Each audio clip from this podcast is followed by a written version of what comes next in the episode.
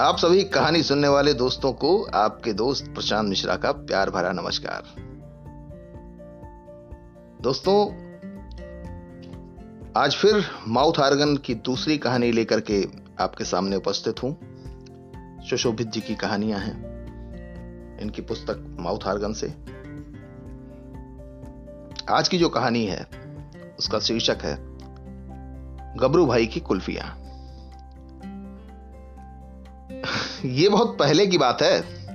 इतने पहले की कि अगर मैं उसको बीती सदी की दास्तान कहूँ तो हर्ज नहीं होगा। ऐसा कहना गलत भी नहीं होगा। सचमुच? सचमुच को बीती सदी की बात कर रहा हूँ भाई? वो साल 1999 की कहानी है।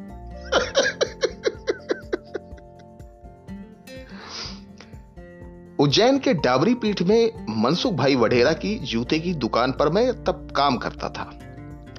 कारीगरी से लेकर मरम्मत और खरीदारी से लेकर सेल्स बॉय तक सब कुछ कर लेता था। मुझे मालूम था कि गौंदा की चौकी की किस गली में आला दर्जे के चमड़े के टुकड़े सस्ते दाम पर मिलते हैं। मुझे मालूम था कि बड़ौदा के किस बाज़ार में उम्दा और किफायती फुटवेयर का थोक का धंधा होता है। मुझे मालूम था कि जूतों को फर्मों पर कैसे चढ़ाया जाता है, कीलो और सोल्यूशन से कैसे जोड़ा जाता है, तलुआ कैसे काटा जाता था, कोल्हापुरी चप्पलों की तासीर की मुझे अच्छी समझ थी। तोतापुरी काट वाली कोल्हापुरी ही असली है, बाकी सब नकल। इस बात को जान चुका था। खुद अपने हाथ की बनी चप्पलें पहनने लगा था। एक दिन एक छोटी लड़की मेरे हाथ की बनाई जूती खरीदी। उस रोमांच को अभी तक भुला नहीं पाया हूँ। बढ़ेरा जी की दुकान के पास ही कुल्फी का एक कारीगर रहता था। उसका असली नाम किसी को नहीं मालूम था, लेकिन सभी उसको गबरू भाई कहते थे। 26 साल का गबरू जवान। गोरा रंग, छोटा कद, भुजाओं में मछलियाँ। मेरा मानना था कि दुनिया में उससे उम्दा कुल्फियाँ कोई बना ही नहीं सकता। वो अक्सर वढ़ेरा जी की दुकान पर कुल्फियाँ लेकर आता था। मैंने उससे अच्छी दोस्ती गांठ ली थी। मैं उसको कहता, तुम बर्फ़ और नमक में उंगलियाँ गलाकर कुल्फियाँ बनाते हो। और वो तुम्हारा सेठ तुम्हारी मेहनत के दम पर हज़ार रुपए रोज का गल्ला उठाता है, और वो भी सूखा। तुम खुद ही से क्यों नहीं बन जाते हो? क्या हर्ज है? इस पर वो मुस्करा देता और कहता, अरे, तकदीर में होगा भाई तो वो भी बन जाएगी। गबरू कभी कभी सट्टा पर्ची लेकर आता। हम उसको मटका किंग ऑफ़ भागसीपुरा कहते थे। कभी वो गांजे की चिलम लेकर आता। अब मैंने गांजे की चिलम तो क्या कभी तीस नंबर की बीड़ी भी नहीं फूकी। लेकिन गांजे की महक कैसी होती है यह मुझको भली बात आता था। हाँ गबरू एक लड़की पर मरता था। और इस प्रेम की शुरुआत बचपन के एक ऐसे दिन में हुई थी, जब वो साइकिल चलाता हुआ सड़क पर गिर पड़ा था। और एक लड़की की खिलखिलाहट उसके कानों में गूंजी थी वह लड़की छत पर खड़ी हंस रही थी। अपमान से तिलमिलाकर गबरू ने उसकी तरफ़ घोर कर देखा। तो वो सहम कर चुप हो गई। उसका यूँ सहम कर चुप हो जाना गबरू के दिल में घर कर गया। गबरू के दिल में उसके घर कर जाने ने लड़की के दिल में उसके लिए जगह बना दी। फिर गबरू जब भी उस सड़क से निकलता, छत पर खड़ी उस लड़की की टकटकी उसका रास्ता रोक लेती। इसी तरह सालों साल गुजर गए। एक दिन गबरू के मोहल्ले वालों ने गंगा दर्शन की योजना बनाई और एक बस बुक कर ली।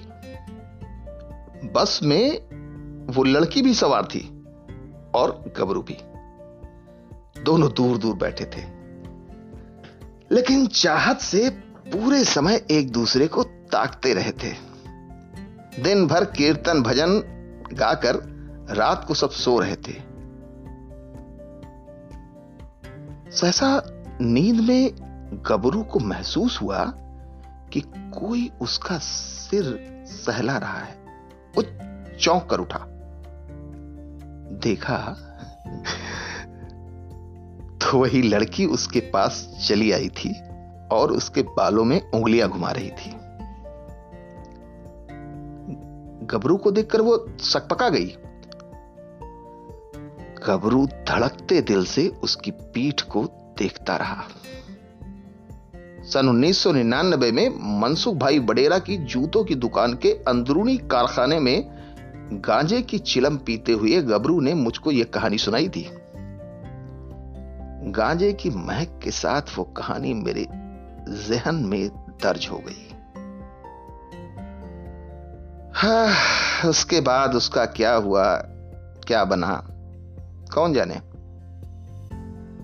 वो उन्नीस सौ निन्यानबे था। ये 2018 है। इन 19 सालों में शिप्रा नदी में कितना तो पानी बह गया। फिर ऐसा हुआ कि अभी चंद रोज पहले मैं इंदौर के एलआईजी चौराहे पर चहलकदमी कर रहा था। मुझको कुल्फी का एक ठेला दिखाई दिया। मैंने कुल्फी वाले लड़के से एक कुल्फी देने को कहा। उसने एक रबड़ी कुल्फी बनाकर पेश की। पहली काट लेते ही मुझको एहसास हुआ कि यह स्वाद तो जाना पहचाना है। दूसरी काट में एहसास बिल्कुल पुख्ता हुआ। तीसरी के काट के बाद तो शक की कोई गुंजाइश रह ही नहीं गई थी। मैंने उस लड़के से पूछा तुम उज्जैन से हो? उसने कहा, हाँ। मैंने कहा यह तो गबरू भाई के हाथ की कुल्फी है। उसने कहा, हाँ, लेकिन आपको कैसे मालूम? मैं मुस्करा दिया। मैंने पूछा, तुमको ये कुल्फियाँ कैसे मिली? उसने कहा, गबरू भाई हमारे सेठ हैं। वे उज्जैन में कुल्फी बनाते हैं। हम रोज सुबह इंदौर लेकर आते हैं। यहाँ उनके चार ठेले चलते हैं। एक मेरे पास है। मैंने कहा, तुम्हारे सेठ का फ़ोन लगाकर बोलो कि उनका एक पुराना जिगरियार उनसे बात करना चाहता है। लड़के ने अनमनेपन से फ़ोन लगाया। उधर से गबरू भाई की आवाज़ आई। हाँ, बोलो। मैंने कहा, गबरू उस्ताद, मुझको पहचाना? अरे, मैं बबलू। अरे, बड़ेरा जी के जूतों की दुकान पर काम करता था। अपन वहाँ कितनी बातें करते थे। गबरू भाई ने अनिश्चय से कहा, हाँ, मनसुख भाई करके मेरे एक दोस्त तो थे, पर तुम्हारे बारे में कुछ याद नहीं आ रहा है। मैंने कहा अच्छा चलो, कोई बात नहीं। आपको मुबारकबाद। आखिरकार आप कुल्फी सेठ बन गए। गबरू हंस दिए आवाज़ में अपरिचय की दूरी थी। मैंने फ़ोन रख दिया। ज़्यादा बात करने का कोई लाभ नहीं था। मैं पूछना चाहता था कि उस लड़की का क्या हुआ, लेकिन पूछा नहीं। रात के अंधेरे में चलती बस में बालों में उंगलियाँ फिराती, प्यार में डूबी उस लड़की की कल्पना आज भी मुझे सेहरन से भर देती है, जबकि वो तो मेरे साथ हुआ भी नहीं था। मैं तो उस कहानी का श्रोता भर था। कई बार कथावाचक अपनी कहानी से उतना नहीं जुड़ पाता, जितना कहानी सुनने वाला जुड़ जाता है। कहानी सुनना भी अपने आप में बहुत यश का काम है। जाने कितने लोगों ने इसी तरह से मुझको अपनी कहानियाँ सुनाई और बाद में भूल गए। लेकिन मुझे कभी कुछ नहीं भूलता।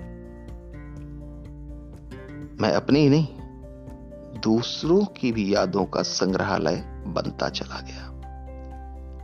कहते हैं, दरख्त के कोटर में अपने दिल की बात कह दो तो वो सदियों तक अमर रहती है।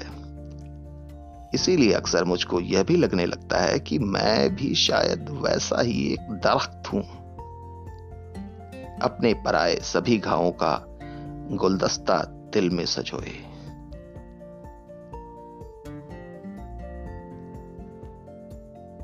दोस्तों, कैसी लगी कहानी? ज़रूर बताइएगा अपने कमेंट में। कल फिर एक नई कहानी लेकर के आपके सामने आऊँगा। कल तक के लिए अपने दोस्त प्रशांत मिश्रा को इजाज़त दीजिए। शुभ रात्रि, गुड नाइट शबा खैर। खुश रहें, हँसते रहें, खिलखिलाते रहें, गुनगुनाते रहें और ढेर सारी मस्ती करें। धन्यवाद।